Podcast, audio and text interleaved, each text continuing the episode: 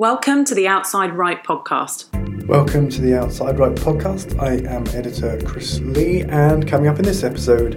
And then in 1899, he founded the Milan Football and Cricket Club, and he led the side to its first three championship titles. We talk to the team behind the Lord of Milan, a story about the founder of AC Milan, Herbert Kilpin. I think there's a lot of similarities between Australia and the MLS in America, where football's kind of come from a very similar place. It's not the dominant sporting code. The culture is, again, sort of ended post-season finals, and that's very much the case over here. And we get the lowdown from Down Under on Australia's A-League from locally based football podcaster Gary Andrews. Enjoy. The Outside Right podcast. So I'm joined by Robert, Georgie and Jared, who have written a book and created a film around a gentleman called Herbert Kilpin, otherwise known as the Lord of Milan. Welcome, everyone. Thank you very much. Hello. Hi, Chris. Could you briefly introduce yourself and everything about what you've been doing around Herbert Kilpin? Okay, I'm Robert. I wrote the book, The Lord of Milan, which is a novel based on the life of Kilpin and inspired by his story in going to Italy and founding the club, the Milan Football and Cricket Club. I'm Georgie, and I'm sort of part of the team that filmed and has worked on the film since the beginning, sort of co-directed it, so helped structure it and put it together and make it appeal to people who aren't necessarily massive football fans. I'm Jared, I'm also the co-director of the film. Brilliant. Okay, well, thanks for joining us. This sounds like a fascinating story. So who was Herbert Kilpin and how did you come across his story? Okay, I came across the story when I read the front page of the Nottingham Evening Post, as it was, about 10 years ago, and it said that a local lad had founded the world-famous football club. Herbert was a textile worker from Nottingham who was an amateur footballer. He left Nottingham to go to Italy for work purposes, and he initially went to Turin, where he played for a club called Internazionale in Turin. He left in 1891 to go to Italy. And then in 1899, he founded the Milan Football and Cricket Club, and he led the club, the side, to its first three championship titles. And then following that, we met Robert a couple of years ago through Nottingham City Football. We kind of rediscovered this story, which I think has been pretty unknown in the city of Nottingham for a long time. And we, Left Lion, were working from a premises next to the Adams building, which was where he did his textile work in Nottingham. And I personally used to walk past his old house twice a day on my walk into and out of work. And I couldn't believe that this man who founded AC Milan had walked the same streets as me. It was this amazing story. So we decided we had to make a film. So tell us about the film then. I mean, is it based on the book? Or is it based on fact? Is it a docu-drama? What's the sort of context of the film? The film's completely a documentary about, we follow his life in a sort of biographical structure. So we talk to historians who tell us about Nottingham, where Nottingham was, when Herbert Kilpin was born, and add a bit of context to where he came from.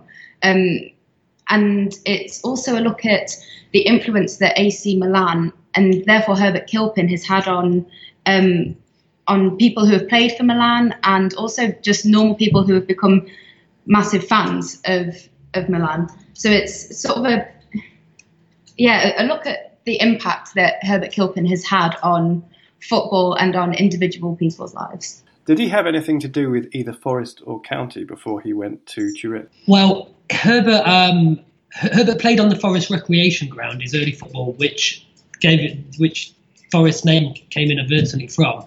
But Herbert also knew a man out in Italy called John Savage, who in another Italian football link from, Tom Savage. There's a whole story in his name there as well.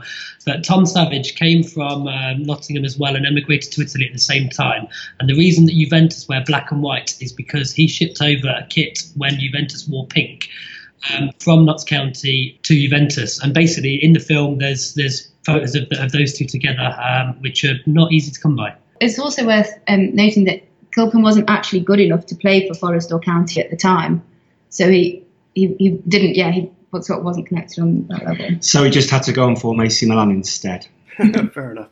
And I guess, does it chronicle the story of AC Milan in terms of now? They're obviously huge, maybe not as big as in the 90s, but when were they one of the sort of founder members of the Italian League or anything like that? Well, it puts some of that into context. I mean, the truth about the film is it is about football, but it's also a bit of a love story between two European countries and two European cities.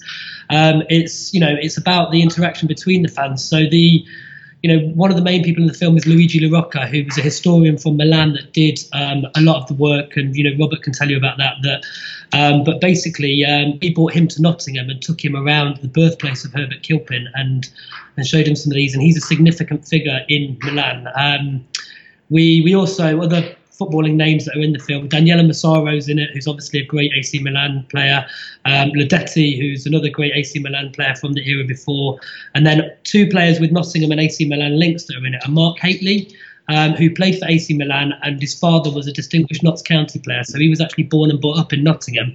And finally, Luther Blissett, who's just a top bloke, and he, towards the end of his career, he played football in Nottinghamshire for Mansfield Town, and obviously he played for AC Milan too. And he was also, wasn't he, a voice on Gazzetta Football Italia as well? If you Google Luther Blissett, he's actually everything. Okay, you should check out the Luther Blissett movement as well, because Luther Blissett has written books and made songs and other things, but it's just people adapting his name. He's that much of a legend across Europe. Okay, so here's the controversial thing then. I wrote a piece on James Spensley, the founder of the football branch of Genoa Cricket and Football Club, who some claim introduced association football into Italy, but you argue Kilpin is the father of Italian football. So what is the relationship between Kilpin and Spensley? Did they ever meet? And how come many regard Spensley over Kilpin as the father of football? Good question. The father of Italian football, the English father of Italian football, was probably Kilpin. But what happened was a chap called Bosio was an Italian guy from Turin who came to Nottingham, brought Kilpin and I think Savage back to Italy with him. So Bosio had set up a football team in about 1887 or so. He brought Kilpin over in 1891 and then he formed Internazionale, Torino. That was 2 years before Genoa were founded in 1893, and I think Spensley wasn't a founder member of Genoa. I think he came over in about 1896, and I think he was famous because he turned it from an expat game into a game which included Italians. I think at the first AGM at which he was present, he passed a motion to allow Italians to play the game as well. So he was very, very influential because Genoa were the first great football side. I think they won 5 of the first 6 championships. Yeah. And he often played against Kilpin because Milan were formed in 1899. Their first season was 1900. They played 2 or 3 finals against one another. And I think at times they also played together for representative sides against visiting foreign teams from Switzerland and from France. So they knew each other. They played alongside each other, but more often than not against one another, but always with a great spirit of camaraderie. So there wasn't any kind of ego at the time about who introduced it. Maybe that's something that historically we've looked back on. I don't think so. I think these were all sort of gentlemen amateurs, because from what I know, because I mentioned Spensley in my book, he was a very, very... He was an upstanding gentleman, a true gentleman amateur, as Kilpin was, because I think he also contributed to the founding of the Scout movement in Italy. Oh, right. And I think he died tending to the wounds of a German soldier, because he was a doctor, in no man's land in the First World War when he was shot by a German sniper. So, and his motto was never kick a man when he's down. So I don't think egos really came into it. I think they just played for the love of the game. Uh-huh. So this is The Lord of Milan, the film. When is it coming out and where can people catch it? Well, we've got the preview screening this Sunday in Nottingham, which is it's a Broadway cinema, which is the cinema where Tarantino launched Pulp Fiction many years ago. Unfortunately, it's completely sold out. We're doing a screening there. We're doing a screening in Milan at the Fix Film Festival in November the 18th. And then, to be honest, we're looking for further distribution after that. So we've entered it into certain film festivals like Tribeca, and we plan to enter it into Sheffield Doc Fest. But at the moment, we want as many people to see this as possible. But this is just done by us and a small media company called Left Lion. So if any of your listeners out there have massive distribution networks for films, then please give us a call. Absolutely. And Where can people connect with you guys online if they? Well, www.leftlion.co.uk is the home of Nottingham culture in all kinds of places. Www.law.milan gives you details about the book and the film. And if you just put Left Lion into Google, you'll find us. Brilliant. Thanks very much, guys. The Outside Right podcast. Before we go on, if you enjoy what you hear, do please go over to your podcast provider and give us a score and a write-up. It would be much appreciated. The Outside Right podcast.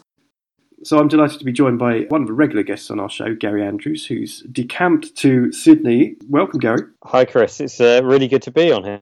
Absolutely. You've been on before, and we're just about to talk about ground hopping in Australia, but just briefly introduce us to you and your work. I've been writing about football for best part of the last decade, on and off. I've done a number of podcasts, so you might remember the Two for the Tackle podcast from a few years ago.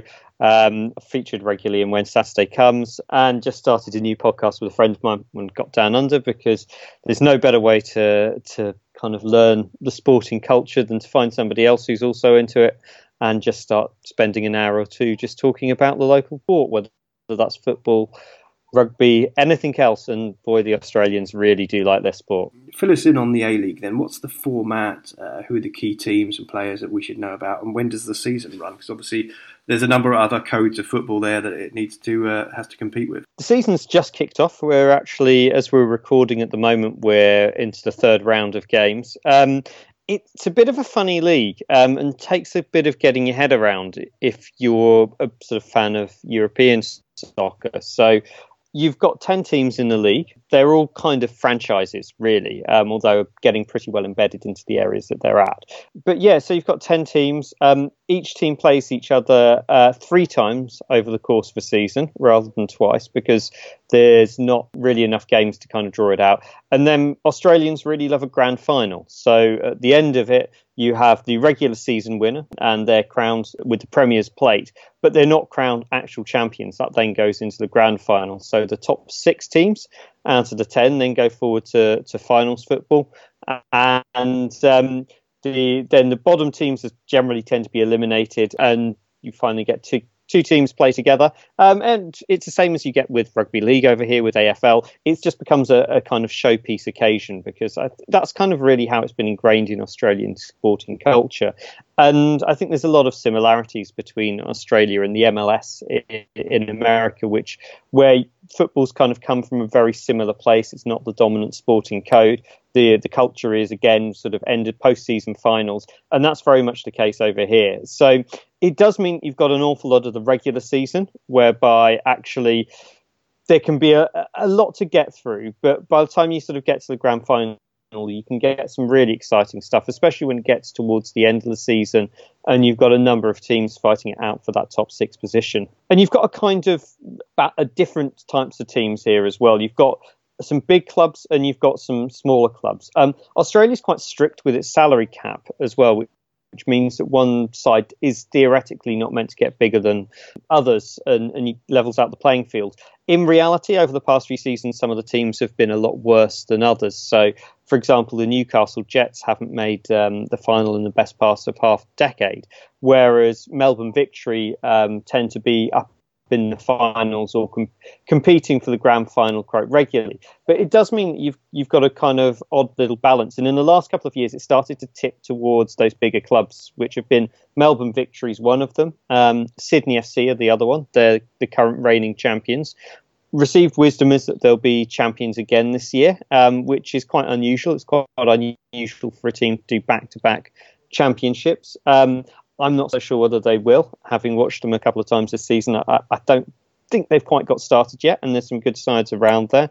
You've got Melbourne City, who are owned by the same company who own Manchester City. It's one of their footballing outposts in the global conglomerate. You've got the Western Sydney Wanderers, who are probably the closest to any team that I guess more European fans would recognise, and that's because a lot of their fan base comes from the European immigrants, and a lot of them who kind of started up clubs in Western Sydney. So they have a much more closer kind of connection and fan culture that I think a lot of European fans would probably understand. They're a relatively new team. They only came into the league, again, sort of about half a decade ago, due to various other collapses of teams. And in this short time, they've taken a Premier's plate. They've won the Asian Champions League as well. So they've done a lot in a short history. Then you've got the Brisbane Roar, who have also got a fair bit of history. It's where the current Australian coach, Ange Postecoglou, cut his teeth in the A-League, produced probably, I'd say, one of the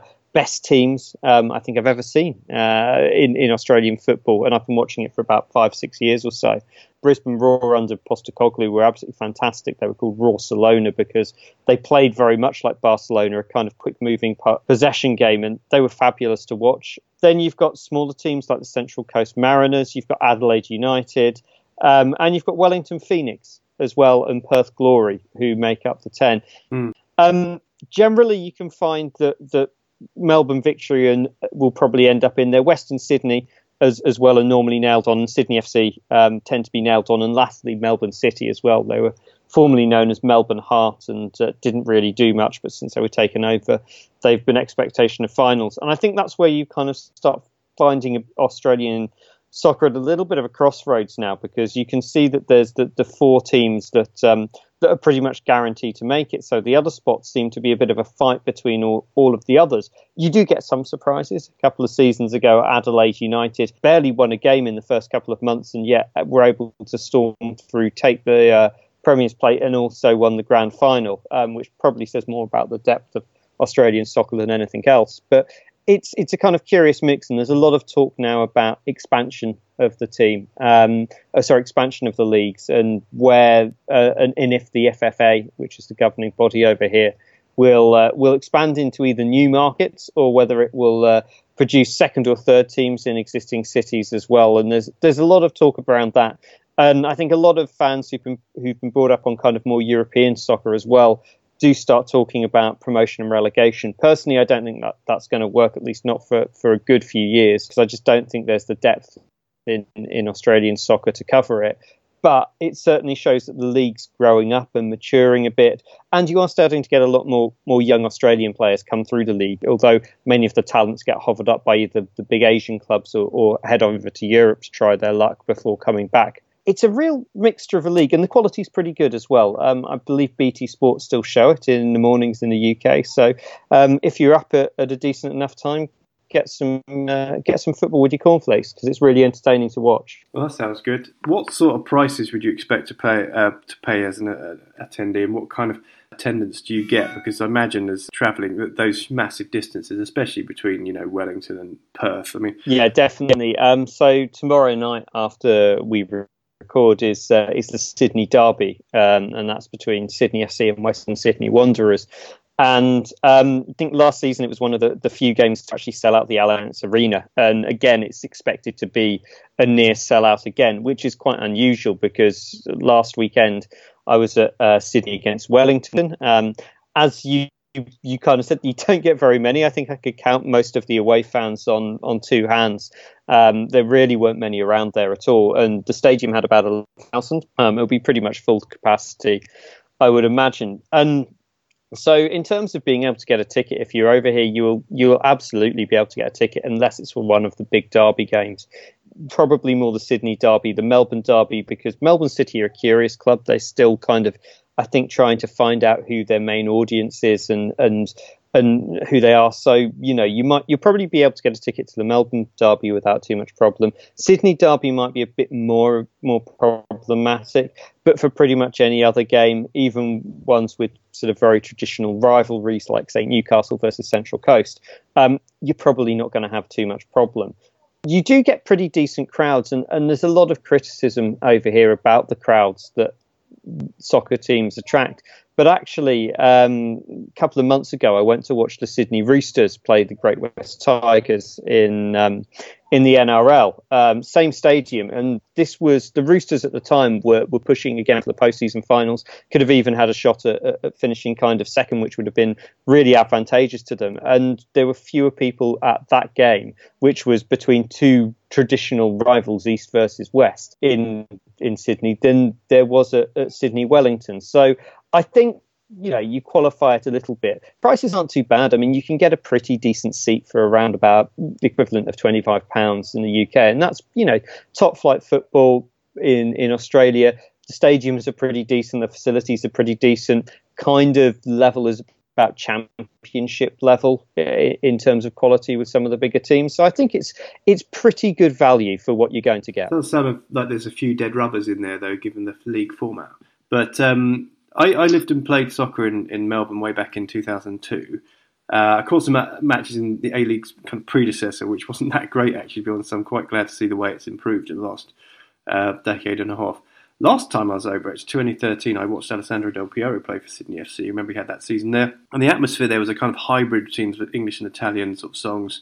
And the Melbourne Victory game that I tried to get into was actually sold out. So what's that sort of fan culture like in Australia? There's some varying cultures depending on whereabouts you'll watch football. But certainly I think you're kind of right that there is a bit more of a kind of ultra culture over here, especially with a team like Western Sydney, who have the red and black block, which are kind of the hardcore of their group. And I think you look at the headlines that the red and black block have made, and you'd recognize a lot about, say, Italian culture in there. They're big on kind of the marches and the flares and things that that fans of European football would really recognise. Comes with a few more ugly side of things, but actually Australian media, I find, tend to hype up any kind of trouble around soccer, whereas AFL and NRL don't quite get so many headlines around there.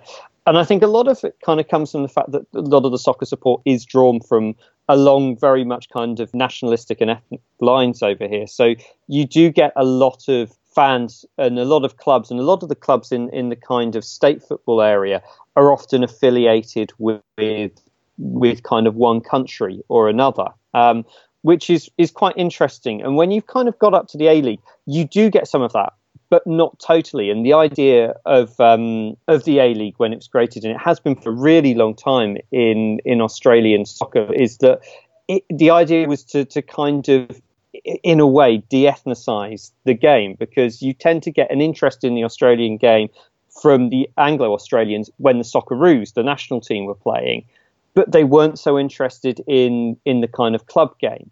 And there'd always been a feeling that for the game to really grow, it needed to get the interest of the local audience and move beyond just the clubs back in the days, which you mentioned, which is the kind of old National Soccer League days, when they were kind of smaller clubs that had grown out of those kind of immigrant communities. Whereas now teams kind of almost have a blank slate. I mean, if you think the kind of Premier League's bag for starting football at 1992, again, over here, the talk of when you talk about football, a lot of commentators will talk from the start of the A-League, which is actually a really, really young league. And there's years of history that's gone before, but the clubs are totally different than anything that's gone beforehand. So you do get a kind of very different type of culture. And I think it's only really Western Sydney that really have tapped into that. And that's partly because of the way that the two clubs in Sydney were kind of built up. Sydney FC is based in the eastern suburbs. It's traditionally quite a rich white-collar area, and tends to kind of draw a lot of white-collar support from it. Yes, there were always clubs around that area, but actually a lot of the clubs in the more kind of blue-collar immigrant West is where that kind of soccer heartland was. You've got really famous clubs. Anybody who's interested should look into the history of clubs like Marconi, which is a big kind of famous Italian club, although has kind of fallen on harder times over here. So that was really logical when the FFA created this new side, Western Sydney, that was a magnet for a lot of fans who didn't really feel that Sydney FC represented them. It was kind of, Sydney FC was seen as a kind of middle-class glamour club, and Western Sydney was kind of a response to that. And you contrast that in Melbourne, between Melbourne Victory and Melbourne Heart. Melbourne Victory was kind of designed to be a team for kind of all of Melbourne, and then you get the Heart come in, who were then also designed to be a team that kind of drew their support from all of Melbourne. And it's why I talked briefly a bit earlier about Melbourne City not really having much of an identity, because they don't really represent any kind of geographical area within the city at all. Victory don't, but have been there beforehand, so have drawn a lot of that kind of Melbourne support. And a lot of City fans, I think, were people who just didn't want to support Victory for one reason or another. But there's lots of kind of pockets around Melbourne where you, and especially South Melbourne, where there's a very famous club, South Melbourne Hellas, now just known as South Melbourne, who drew a lot of their support from the Greek community. It was one of the bigger clubs in the old kind of NSL days. Again, that's actually where you got Postecoglou sort of really came through and has the strongest association is with that club. And there's always been a talk of could South Melbourne sustain a club. And I think if you'd seen when there'd been that expansion and the second Melbourne team had come in, if it had grown out of the South Melbourne roots, I think you'd have seen a club that would have been very similar in kind of feel to the Western Sydney Wanderers. As it is, you've got two teams who kind of, you're not quite sure where they come. But there's a lot of kind of ultra chanting at Sydney. There's a guy who stands with a megaphone trying to get people into chants. I suspect you'll probably see a few bit more lively at the Western Sydney game this weekend than there was against Wellington, where it was Sunday night and you had a few people who were kind of reacting with slight indifference to the guy who was barking out instructions on their kind of ultra area of the cove. But it's great that you've got people who've really embraced that, because otherwise I think it would just feel like a fairly sedate experience, and it does add that little bit of culture and edge. And it's a really weird mix between kind of a very family culture in one stand, and then you've got the ultras in another stand, and then perhaps you've got people who've just come in as kind of casuals in other fans. So it's a kind of, they all rub up against each other, and I think by and large they do it quite well. You know, if you're kind of a young fan who's really passionate, you'll probably go in with the ultras.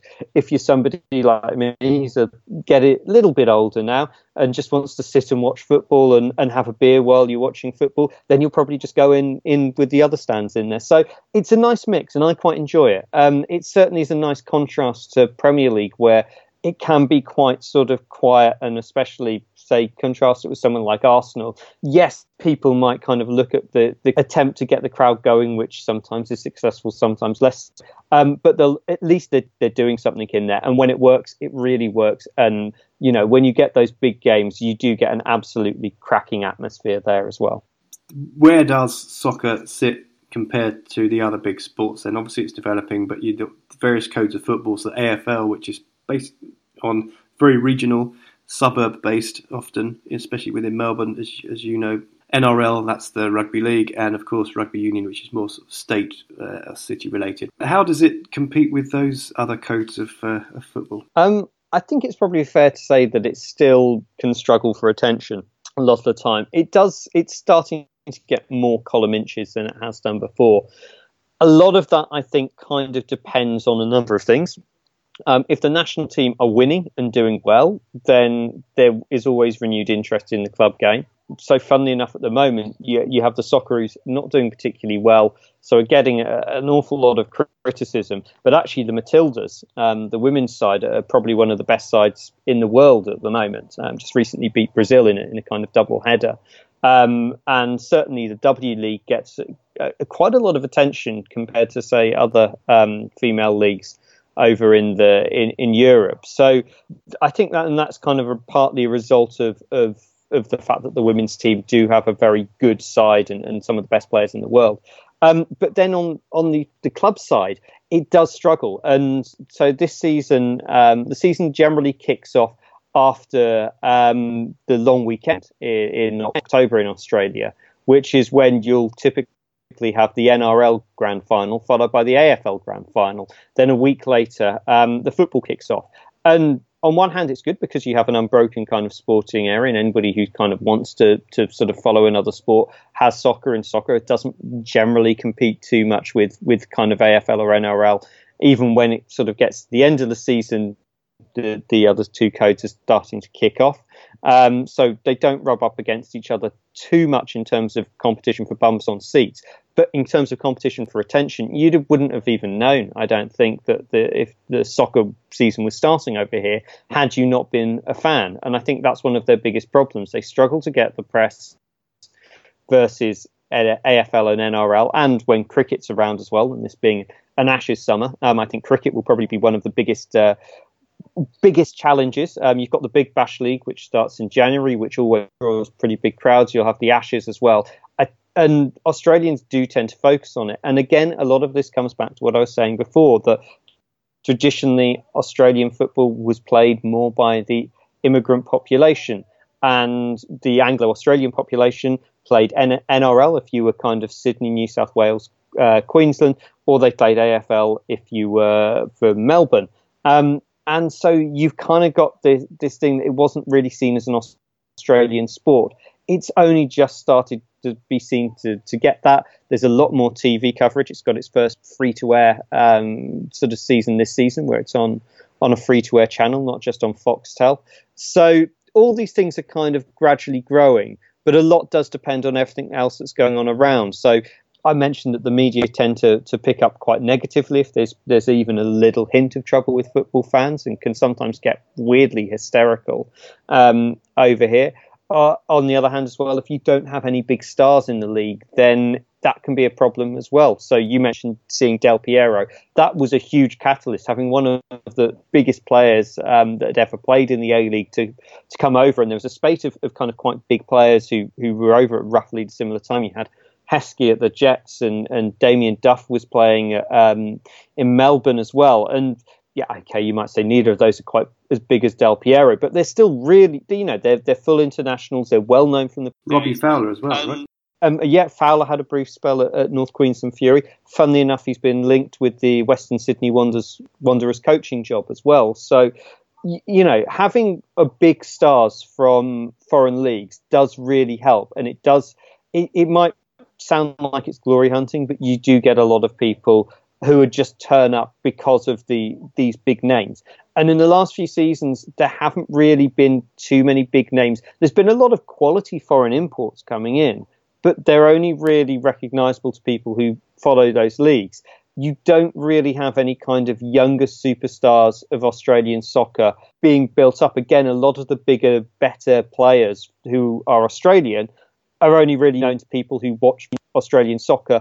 They don't really sort of get pulled out from elsewhere as well. A lot of the better Australian players, obviously the likes of Aaron Moy and Matthew Leckie, play in leagues abroad like the Premier League and the Bundesliga. So you don't really have that kind of recognition. And yes, you will get it when a player like Tim Cahill returns and plays a bit. But I think it's really telling that a lot of my kind of colleagues at work are all, they're really into the Premier League. Really, really into the Premier League, know their Premier League well. Some of them might even know a bit about, kind of follow a bit of European football. They might follow some of the lower leagues as well, because you obviously got a lot of Brits around there. They're not so interested in the A-League. And this is like, these are people I work with who I'd say, you know, they are proper fans. They really love football. They just don't really kind of watch the A-League. They'll watch the Socceroos, but they won't tend to go to an A-League game, which I think's a kind of a nice kind of sum up of the kind of problem. There's an interest in football. There's certainly an interest in foreign football in the English Premier League versus other codes. And you get huge crowds whenever any of the Premier League teams tour over here. But it's still AFL and NRL that dominate.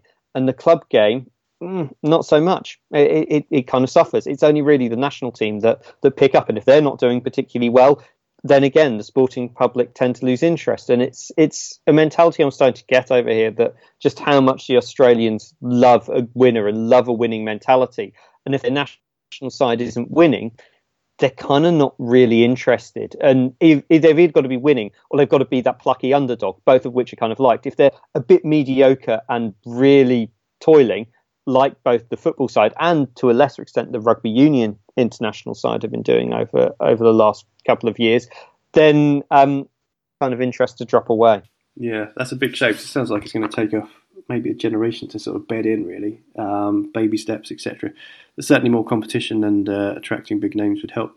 All right then, well thanks so much for your time, Gary. Where can people connect with you, and where can they get hold of your podcast? Sure. So you can find me on Twitter at GAFootBL. And I also have a podcast with a friend of mine, Chris Oakley. It's rather imaginatively called Chris and Gary Talk Sport. You can find it on iTunes. You can find us on Facebook. And you can also follow us on Twitter at CG Talk Sport. Not just limited to football. So if you're interested about anything from sport down under, from rugby to the Rugby League World Cup, so even netball, all big sports down here. We talk about pretty much everything, but there's obviously a slight bias towards football given where we both come from. And we'll link to that as well. And I thoroughly recommend that anyone who happens to go to Australia during soccer season checks out an A-League game or even some of the lower league, because I know you've been going along to some of the local stuff as well, right? Yeah, definitely. I've been to a couple of games. I went to Rockdale City Suns versus Bonnyrigg White Eagles, Rockdale, the Macedonian club. And that was an experience. It's like a non-league round, but everybody's talking in Macedonian around you, and all the snacks are Macedonian. It's a kind of familiar yet very disconcerting experience. And also went to the state football final between Leichhardt, who are one of the Italian teams in Sydney, and Manly, who don't really draw, as far as I can tell, from much of a kind of particular community. But that was a nearly full ground at the Leichhardt Oval. Went to watch also an FFA Cup game, and they've modelled their cup to a certain extent on the FA Cup, and it's been a really big success. I'd say certainly it's got a lot of attention and has shone a light on those lower teams, and watched Hakoah Eastern Sydney City versus Melbourne City, and that was a really entertaining game, and they play that quite cleverly, because actually they tend to have the games at the start of the season, so pre-season or very start of the season for a lot of the games. So you'll have it.